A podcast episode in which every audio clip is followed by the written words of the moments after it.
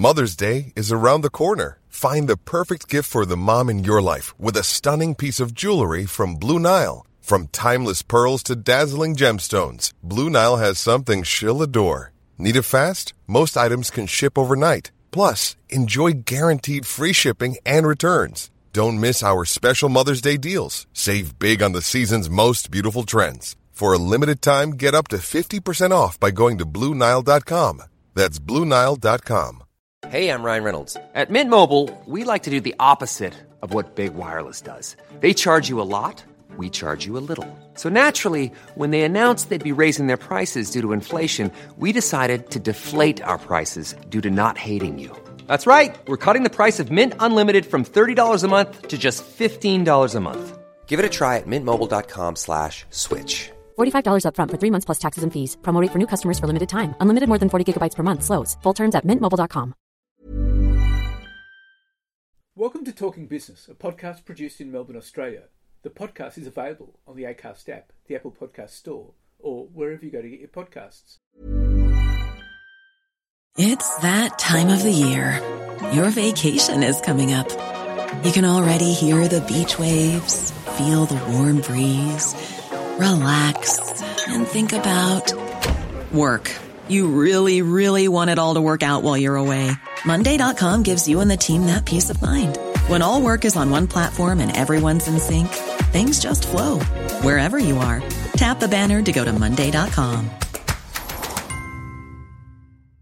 Many of us have those stubborn pounds that seem impossible to lose, no matter how good we eat or how hard we work out. My solution is PlushCare. PlushCare is a leading telehealth provider with doctors who are there for you day and night to partner with you in your weight loss journey. They can prescribe FDA-approved weight loss medications like Wegovy and Zepbound for those who qualify.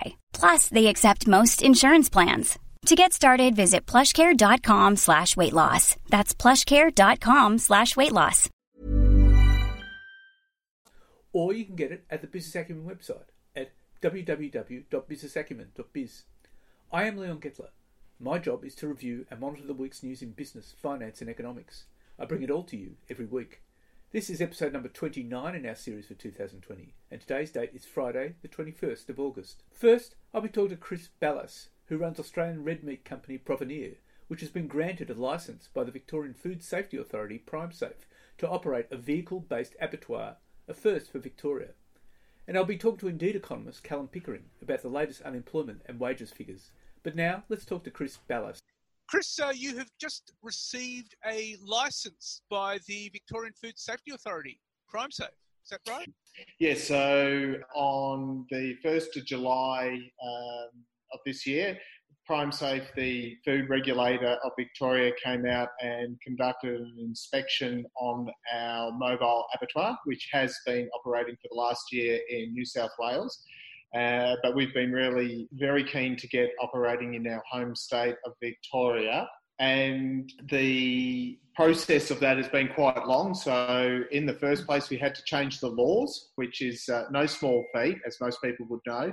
And we did that on the 24th of October 2019. The legislation finally passed through the upper house of the Victorian Parliament and that basically added two words to the uh, Meat Industry Act. Under the definition of an abattoir, it put and vehicle. And they were the only two words that were actually stopping us from operating in Victoria. And so once that came into legislation and was approved, it went through royal assent, and there's all these long winded government uh, processes and then we needed the uh, regulator to actually create a license. So red tape is well and truly alive in Victoria, and we've waded our way through that. So in 1st of July, they came in, they inspected the unit, as I said, and then on Tuesday this week, for the first time in Victoria, we processed cattle on the farm in which they were born and raised and produced some of the, the best quality meat in Australia, and that was done on my farm, Sage Farm. The, the abattoir is actually operating from a van, is that right? A semi-trailer would Semi-trailer. be. Uh, um, Okay. So it's it's pretty much the largest truck that you can put on the road. and it's it's wider than a normal truck, so it's three meters wide as opposed to 2.5. And on the inside of that truck is a fully operational, compliant um, abattoir. Right. I mean, I, I, have worked in abattoirs and I know they've been consolidating of late, and, and it means there are just fewer places. So it means uh, you, you actually need to transport these animals over long distances. Is that right? Yeah. So um, if we sort of take a step back and look at the broader industry, the the abattoir and, and meat processing in general has gone through a you know, generation, almost a generation and a half of consolidation. So generally what has happened is that the meat regulations have increased. They've become more and more stricter. Things such as the kangaroo export and you know horse meat export scandals of the 1990s meant that the industry wasn't operating the way that it should, or a very small proportion were doing the wrong thing. And that increase in regulation has really meant that the small operators have basically been forced out of the business. Now, where were the small operators? They were generally in regional Australia, close to the point of production of the animals. And what has happened is that those that were closer to the CBDs in around Sydney, Melbourne, and Brisbane because uh, they had shorter transportation costs from the point of slaughter to the point of consumption, because that's the bit that they pay for. All of the abattoirs in and around the edges of the large CBDs actually did very well, and the ones in regional parts of Australia struggled with the regulatory and transportation costs. So they all closed down. And what that's meant is that the animals actually have to be transported a lot further than what they did a generation or, or so ago. So again, that impacts on the quality of meat. And that's where our, our little business model puts that all on its head and we actually go to where the animals are. And so basically, you eliminate the stress associated with uh, live transport to a fixed abattoir. Absolutely. And, and the, the example that we had on my farm this week was was pretty much everything that I had hoped for. So we had the cattle that were selected for processing, and they were in the paddock right next to the rest of their herd. They were very calm, they were not under any stress. We walked them up the, the ramp into the abattoir, and 30 seconds later, the last rites had been administered, and we were processing the animal. And, you know, that had been my goal as a farmer eh, and, and a produ- food producer is to give the animals the best life possible.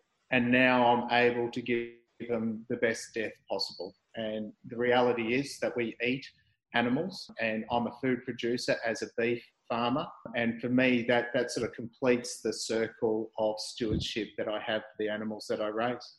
Okay, and you would be the first to be operating this in Victoria, wouldn't you? In Victoria, yep, yep that's the advantages of being the CEO of the company as well. right. Okay. Okay. And of course, you, had been operating this in New South Wales. What was the impact like over there? Look, the, the farmers that we worked with up there, a lot different to Victorian farmers, just in the scale that they have. So we've been operating just over the border in, in between sort of Wagga, Canberra and Albury. And all of these guys, you know, have farms that are in the thousands of hectares, so much larger than the average farm in Victoria. Um, and they produce more cattle than what we could possibly um, process in a year. But they still wanted to work with us because a we were doing something sort of that they held close to their hearts as being able to market their beef directly to the consumer and Provenir enables that. So every time you, you, you, get you buy some Provenir meat, through the QR code, you can see exactly which farm it comes from, what is the breed, full provenance and traceability. But for the farmers, it was what I was talking about that connection and closure of the stewardship with regards to the animals. So they came in, they saw the animals after they had processed them, um, they saw that they brought them into the yards, and it wasn't just disappearing on the back of a truck it was that completion of the farming process. And you are now looking for uh, expressions of interest from Victorian grass uh, grass-fed cattle farmers? Yeah, so the, the way that it works in um, Victoria is that we get permission per local government authority, so the local shires and councils. And we're very interested. We've actually got quite a full book already of farmers that are, are super keen to work with us in, in the processing of their cattle but definitely recommend if anyone is a, a high welfare farmer produces grass fed and finished cattle and is really interested in closing the loop from the farming perspective to get onto our website, which is provenir.com.au. There's an, um, a page there for expressions of interest from the farmers. And once they do that, uh, we make contact with them. Uh, the onboarding process takes quite a while. Um, it's anywhere between four to eight weeks we need to come out to the farm. We need to see that the yards and the infrastructure is correct. Um, we check out the cattle, make sure that it um, hits the expectations that our customers and chefs have. And then once we've ticked all those boxes, we welcome them into the Provenir family. I'd imagine there's been a lot of consumer support for on-farm processed meat these days. Would that be, would that be right? Yeah, look, there's a growing awareness about how meat is produced. Um, and that's not only coming from our own marketing and traceability and explanation, but um, more broadly, the, the discussions with um, vegans and climate impact of cattle and you know, export issues and so forth. I think the consumer awareness about where meat comes from is increasing. And, and you know, the, the days of having a happy cow in a paddock and then you know magically it turns into a perfect cut of scotch fillet on your plate. The, the, the significant processing that happens in the middle um, people are starting to understand that. And you know very topical at the moment is covid. And food security and you know where do we get our food from and you know is our nutrition good enough to provide resilience against you know things like covid uh, the coronavirus and so forth so we've had a lot of demand and interest about okay on farm processing no stress to the animals I know exactly which farm it comes from. In fact, I know which species of cow it comes from. You know, whether it be Hereford or Shorthorn or Murray Grey or whatever it is, and and that's been really strong demand for us, which is really pleasing and sort of validates the business model. And you're providing that all on the QR codes, aren't you? All those details. Yeah, the, Q, the QR code's really cool, and that, that's something that we're going to put a lot of marketing behind in the next couple of months. So um, every time they purchase a retail ready pack of meat, it comes with a little QR code on it.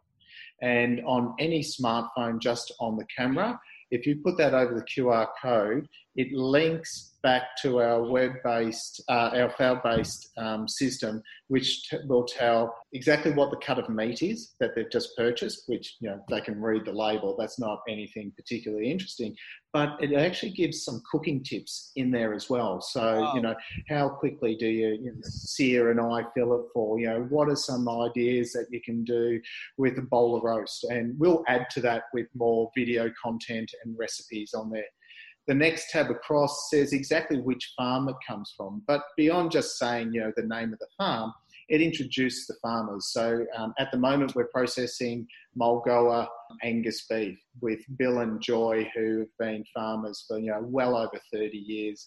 We talk about their gorgeous daughter Polly, who's a part of the farm. She's a four-year-old that's uh, amazing. Gets out there. We talk about the dog. You know how much land is on there. Some of the challenges that they've had with drought and fire and so forth, and really paint the picture for the, the, the, consumers in the city to know exactly where that um, food comes from. And that's a big thing for us as well, is to connect farmer and consumer and know where that food is coming from.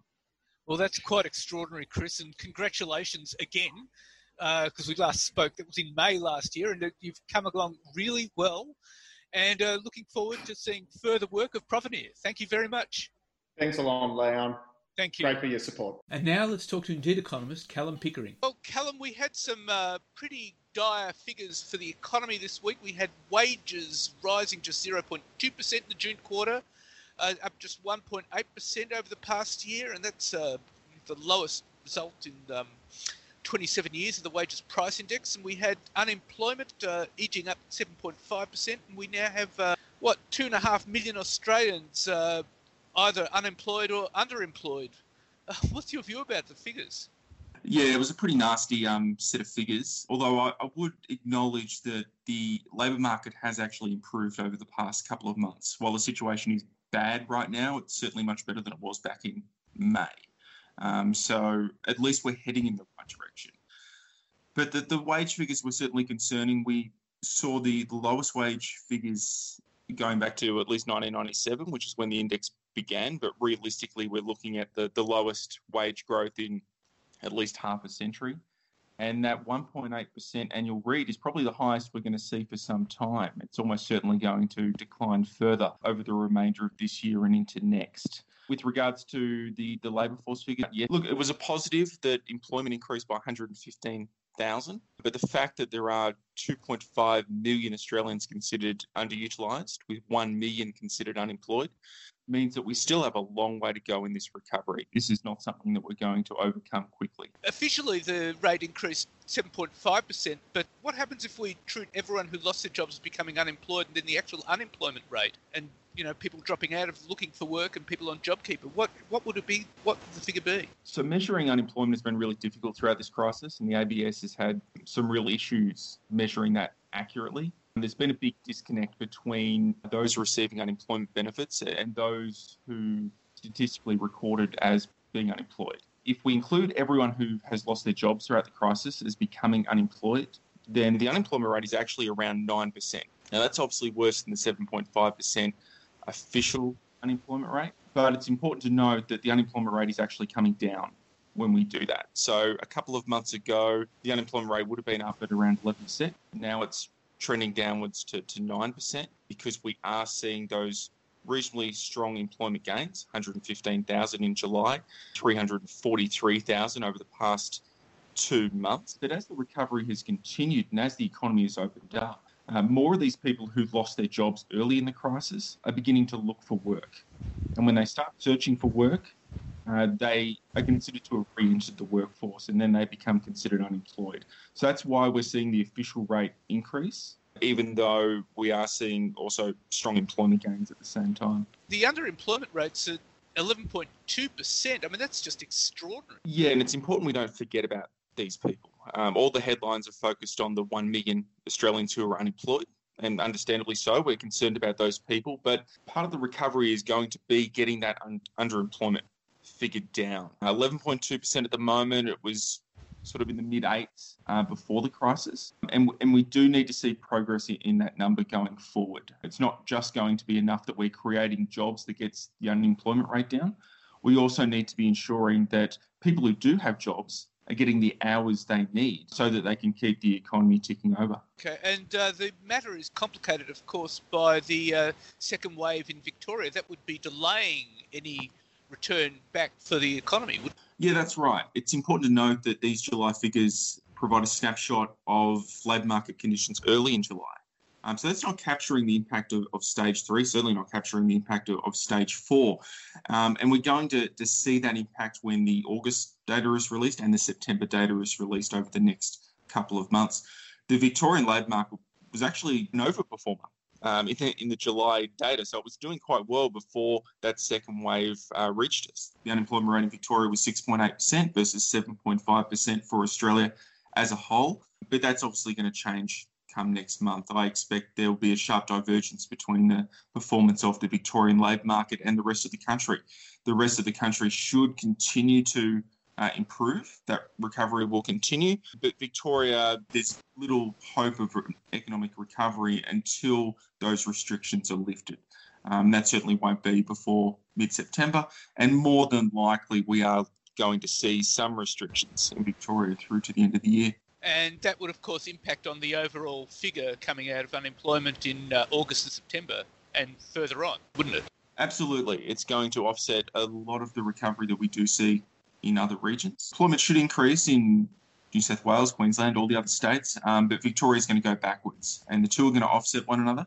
And that's ultimately going to lead to a much slower economic recovery than we expected before Victoria got that second wave. There was other cause for concern during the week. Uh, we had weekly payroll data. They suggested the recovery had stalled. Wouldn't you agree with that? Yeah, so that data came out on Tuesday, and that's really important because it provides a more timely update on labour market conditions than the labour force survey.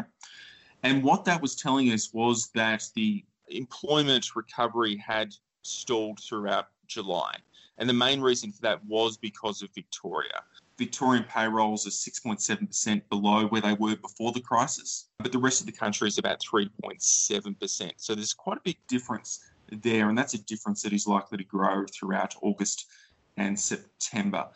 Um, if you look at the rest of Australia in isolation, payrolls there have continued to improve uh, throughout July. So the fact that they've stalled at the national level is mainly being driven by Victoria's second wave and, and the resulting uh, lockdowns. With, with regard to the wages, I was very struck that the public sector actually performed better. They were up 0.6% uh, compared to the private sector, which was only up 0.1%, which would suggest that the public sector is actually driving a lot of the growth in wages, which isn't very good. Yeah, that's right. and that is something that we do tend to see um, during periods of economic weakness. The public sector is more insulated from the market forces um, that occur during a recession. And so wage growth in that, that sector does tend to be less volatile. And that can be quite beneficial in a situation where you do see wages decline or be, or be very weak across the broader economy. I would expect that uh, wage growth in the public sector will continue to outpace uh, private sector wage gains uh, throughout this crisis. Um, however long it lasts, whether it be a year or, or, two or three, because that's precisely what we saw in the, the global financial crisis. And it's also what wage measures uh, showed during our last recession in the early 90s. Right. I mean, historically, there's always been a strong relationship between wage growth and measures of unemployment. Do you see that continuing, or will that be changing with COVID 19? I well, I anticipate that the strong relationship will probably break down in the near term, just because of the amount of disruptions and distortions in the labour market at the moment, due to whether it be economic restrictions, um, government policies such as JobKeeper and JobSeeker, and the like. But long term, you'd expect that relationship to return in, in some form. And what that indicates, if the uh, underutilisation rate remains high, and currently it's almost at 19%, which is well above where it was before the crisis, then we would expect wage growth to soften considerably from here. An underutilisation rate of around 19% is actually consistent consistent with flat annual wage growth. Um, so it's going to be really interesting to see how wage growth develops if the underutilisation rate remains elevated over the next year or two. Uh, recessions usually take years to recover from, but uh, this is no ordinary recession. The COVID 19 crisis is going to leave a huge shadow across the Australian economy. Yeah, that's right. Um, obviously, the, the COVID 19 crisis is different in, in many respects from a previous recession, but we can look to those previous episodes for some insight into how an economy might uh, evolve over the years. Now, it, it, took four years for employment to return to uh, its pre recession levels in the early 1990s. And it took about two years for it to return to previous levels in the early 1980s recession. And so that really does indicate that these recessionary events leave a, a lingering shadow upon the economy and it can take a number of years to recover. Now, the unique nature of the, the COVID 19 crisis does suggest things could be a little bit different. Um, we saw a much larger drop in employment early in this crisis compared with previous recessions. In a normal recession, it can often take a year or two for employment to, to reach its low point before it begins to improve. That hasn't been the case in COVID 19. We we saw that big drop uh, very early in the crisis, and we're already beginning to, to see that recovery. But the recovery is likely to, to slow down going forward, in large part because the jobs that have been gained over the past two months have reflected the opening up of the economy. They were the easy gains to get. But getting back to where we were before the crisis uh, from this point in July is going to be more difficult, and it's quite possible, quite plausible that it does take a couple of years to get there at the very least. Certainly, the Reserve Bank expects that the labour market conditions are going to be pretty weak over the next couple of years, with the unemployment rate uh, remaining at about 7% through to the end of of 2022. And if that is the case, then obviously employment growth is not going to be particularly strong over the next couple of years. So what you're saying is that any forward momentum will be slowing down as well. I think so. Like I said, um, the, the gains we've seen over the past couple of months, that's about 340,000 um, jobs created, is likely to, to slow down going forward. Those jobs mainly reflected the lifting of restrictions, um, but most economies are now operating reasonably normal, with the exception of Victoria. And so the gains that we have going forward are largely going to reflect economic conditions and how much damage has been done by COVID 19 for the overall economy and, and businesses across the country. Um, so, do expect employment gains to uh, soften over the remainder of this year. Um, don't expect those those big gains that we've seen in the past couple of months to continue. Okay, well, Callum, those are sobering thoughts, and uh, thank you very much for your time. And thank you, Leon. So, what's happening in the news? Well, Victorian businesses face a surge of workers' compensation claims as a result of the second wave of COVID 19 infections across the state, and many are likely to be slugged with higher WorkSafe premiums in the coming year. New South Wales businesses will also be hit after the New South Wales government passed laws in the early days of the pandemic that places the responsibility on the employer to disprove an employee's claims that they contracted COVID 19 while on the job. State workers' compensation schemes are already under serious pressure from the sharp sell down in investment markets, while the slowing economy is expected to hit the collection of business premiums. Workers' compensation authorities have put employers on notice to minimise the spread of coronavirus. This includes stopping non essential work activities that involve close personal contact as well as introducing controls, including barriers, to reduce direct contact with workers and customers. It also involves implementing controls to reduce environmental exposure, including inspecting and reviewing air conditioning and ventilation systems if an employee of a business dies as a result of contracting COVID 19 at the workplace. Their family may sue the employer if a case of negligence is, is established. Victorian government data shows that more than 1,665 cases of COVID 19 have been linked to outbreaks in workplace settings. However, there are thousands of cases of COVID 19 in Victoria where the source of the infection is unknown. Abattoirs and warehouses remain the workplace hotspots when it comes to outbreaks, accounting for 990 cases between them, according to Victorian state government data. WorkSafe Victoria has so far accepted 75 claims from workers who had contracted COVID 19, as well as another 98 claims related to COVID 19 mental health and physical injury. While the issue for now is largely contained to Victoria, several other states have seen a rise in work cover claims by employees who were infected with the virus while on the job. And the COVID 19 pandemic has boosted home entertainment subscription services in Australia, according to new research from emerging technology analyst firm Telsyte. Australians added 5.6 million new subscriptions to the end of June 2020, an increase of 18% from a year ago. This growth was across streaming video on demand, or SVOD, streaming music, and games related subscription services. The total number of subscriptions reached almost 37 million and is forecast to grow to 58 million by 2024. The Telsyte Australian Entertainment Subscription Study 2020 found SVOD and streaming music remained the top two largest categories, with 16 million and 12 million subscriptions respectively. All of the major players saw a significant increase in, in, subscribers. Netflix has grown its local subscriber base to 5.4 million people, a jump of almost half a million in the past year. Local rival Stan has hit 2.1 million members, up a similarly robust 400,000 subscribers for the year. Amazon Prime Video has 1.7 million, and Disney Plus has accumulated 1.1 million payers since its launch last year. And more than 400 account holders withdrawing retirement savings through the government superannuation early access scheme are being investigated by the Australian Taxation Office. The ATO said the pilot reviews will consider whether individuals met rules for the expected $42 billion scheme, which has been dogged by allegations of misuse and even involvement by criminal organisations. And four in ten Australians dipping into their retirement savings under the second stage of the government super withdrawal scheme had experienced no drop in income during the pandemic. Recipients typically spent an extra $3,618 during the first night after receiving the lump sum, compared with the same people's average spending on a normal fortnight before the super withdrawal, analysis of banking data shows.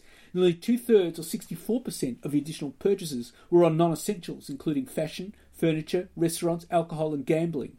On average, 12% of increased spending in the two weeks after the super withdrawal was allocated to debt repayments. Analytics firm AlphaBeta a part of Accenture, and credit bureau illion analysed the depersonalised banking data of more than 10,000 Australians who withdrew superannuation during the second tranche of the scheme, which commenced on July the 1st.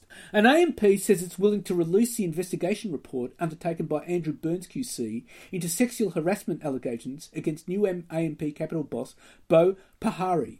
But superannuation funds say Pahari's position is increasingly untenable after detailed sexual harassment complaint lodged against him were made public and former AMP Capital executive Julius Szlakowski, who left the company in 2018, has hit out at AMP over persistent and misleading efforts to downplay sexual harassment that she reported in a seven page complaint to the company three years ago. As a result of the investigation into the conduct of her then manager Pahari, he was financially penalised as much as $500,000, while AMP settled the claim with Ms. Szlakowski. Mr. Pahari was controversially promoted this year to run AMP Capital, in a separate incident early this month, AMP Australia boss Alex Wade suddenly left the group due to inappropriate conduct, including sending lewd photos to a female employee. Miss Szlakowski is represented by Maurice Blackburn locally and Golenbock, Eiseman, Assor, Bell and Peskoe in New York. The latter firm represented former anchor Gretchen Carlson in a suit against Fox News boss Roger Ailes. AMP shares have fallen as concerns grew within the investment community about cultural issues as a wealth manager which has in recent months been hit by successive scandals. I can't see how his position as CEO is tenable, Australian Council of Superannuation Investors Chief Executive Louise Davidson said. It concerns me particularly that the company has tried to downplay the seriousness of the sexual harassment allegations. Val Kolesnikov, head of research for proxy advisory firm ISS, said AMP shareholders were concerned about further erosion of company value. Mr. Kolesnikov said cutting bonuses for allegations of this nature was insufficient. ACSI represents 38 major super funds, which collectively manage about $2 trillion of investments on environmental, social, and governance issues. The company has consistently defended Mr. Pahari's promotion, claiming his conduct was a lower level breach. The penalty was appropriate, and Mr. Bahari has shown remorse. However, Pahari has appointed himself as chairman of the company's Inclusion and Diversity Council, as the company refused to discuss whether it made persistent and misleading efforts to downplay the executive's alleged sexual harassment. Mr. Pahari told staff members he would chair the council, which is set up to help the business become an ultimate destination for talent.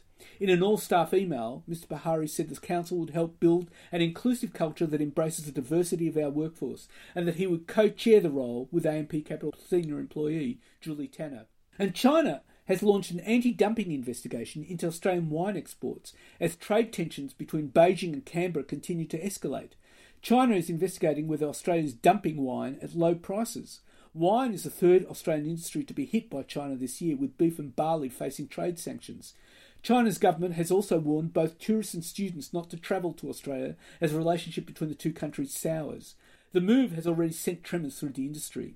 Last year, Australian wine exports to China were valued at $1.25 billion, more than a third of the whole wine export market.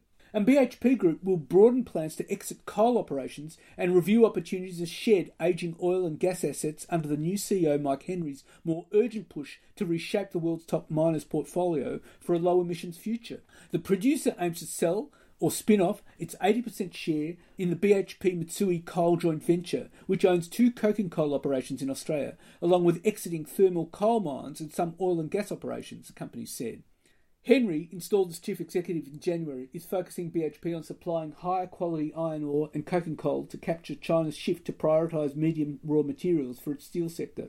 At the same time, he's laying the ground for a lower, longer term transition to favour growth in copper and nickel to meet expected rising demand from renewable energy and the electrification of transport. And the profit reporting season continues, and the pandemic continues to affect profits. But e commerce companies are doing well out of coronavirus.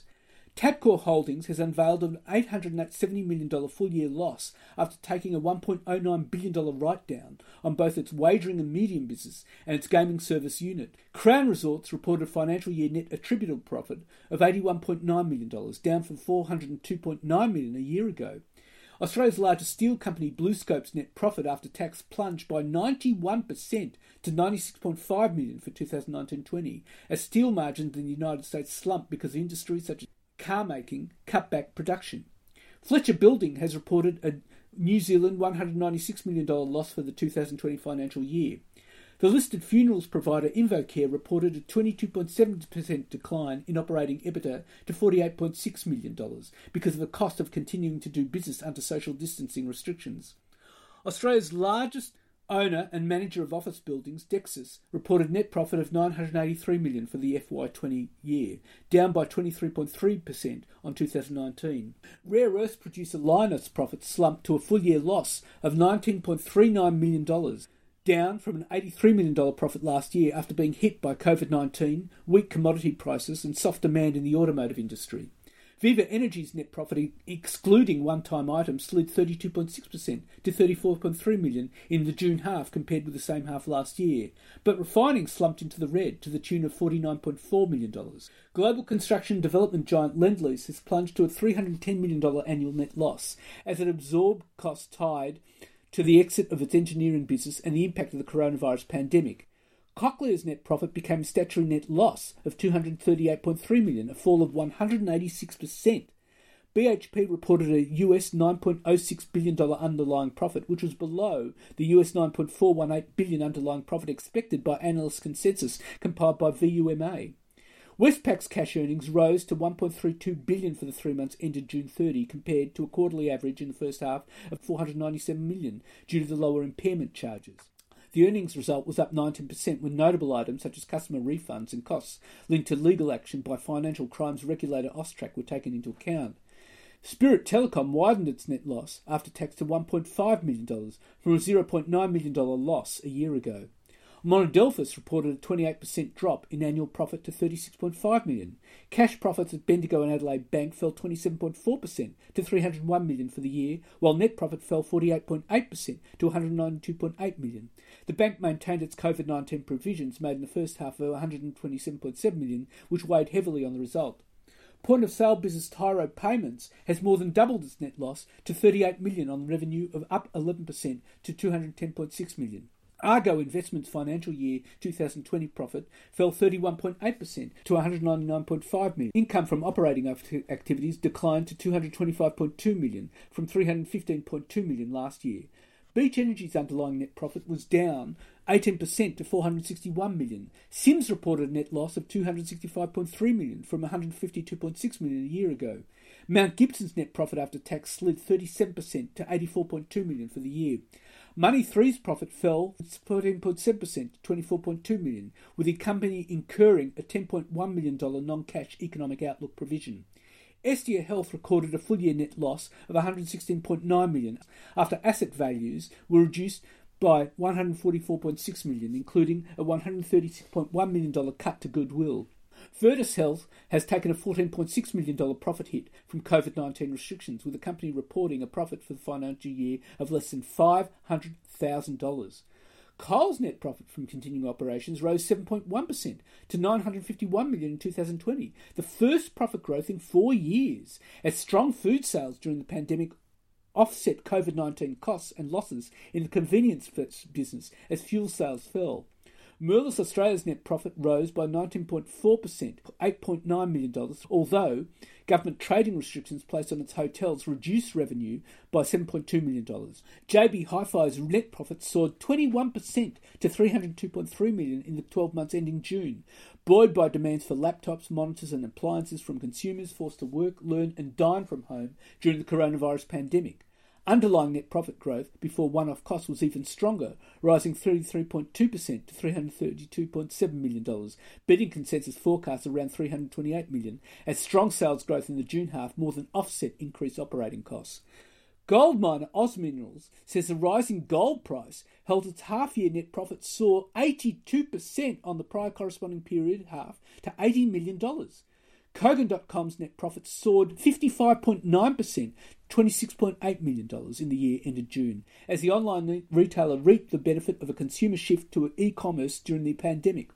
Earnings before interest, tax, depreciation, and amortization rose 54.5% to 46.5 million, as strong sales offset increased investment in marketing and customer acquisition. Digital gift card business EML Payments reported its FY 2020 net profit after tax and amortization grew 17% to 24 million.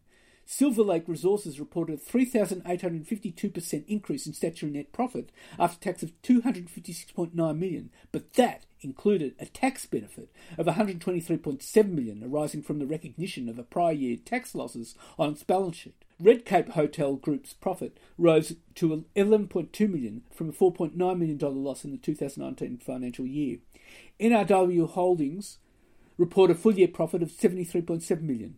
Funds platform Netwealth has posted a net profit of 43.7 million for FY 2020 versus 30, 34.3 million in FY 2019.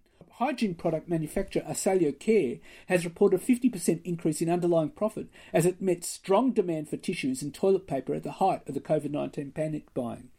Car accessory manufacturer ARB Corp's profit rose 0.3% to 57.3 million. IT services business Empired has posted a full year net profit of 6.1 million versus a net loss of 15.9 million in the prior year. Pact Group reported full year net profit after tax of 88.8 million from a loss of 289.6 million a year ago. And retailer McPherson says underlying profit before tax from continuing operations grew 33% to 23 million dollars. And that's it for this week. And next week I'll be talking to Jaron Eisen, the founder and CEO of One Fit Stop. Jaron is an entrepreneur immersed in the health and fitness industry with a passion to leverage technology to create efficiencies and experiences. And I'll be talking to AMP Capital Chief Economist Shane Oliver about the profit reporting season. In the meantime, you can find me on Twitter at TalkingBizBLZ, on Facebook, and on LinkedIn. And if you want, leave a comment. Wishing you all a safe and healthy week, and looking forward to bringing Talking Business next week. Hey, it's Danny Pellegrino from Everything Iconic. Ready to upgrade your style game without blowing your budget? Check out Quince. They've got all the good stuff shirts and polos, activewear, and fine leather goods, all at 50 to 80% less than other high end brands. And the best part? They're all about safe, ethical, and responsible manufacturing. Get that luxury vibe without the luxury price tag. Hit up quince.com slash upgrade for free shipping and 365 day returns on your next order. That's quince.com slash upgrade. Hey folks, I'm Marc Maron from the WTF podcast and this episode is brought to you by Kleenex Ultra Soft Tissues, your ally to help tackle your allergy symptoms this season. I love the change of seasons, but nobody loves pollen and all those other things floating in the air that make you sneeze during this nice weather. Kleenex Ultra Soft Tissues are hypoallergenic and allergist approved. So fight back against watery eyes and runny noses without worrying about irritating your skin. For this allergy season, grab Kleenex and face allergies head on.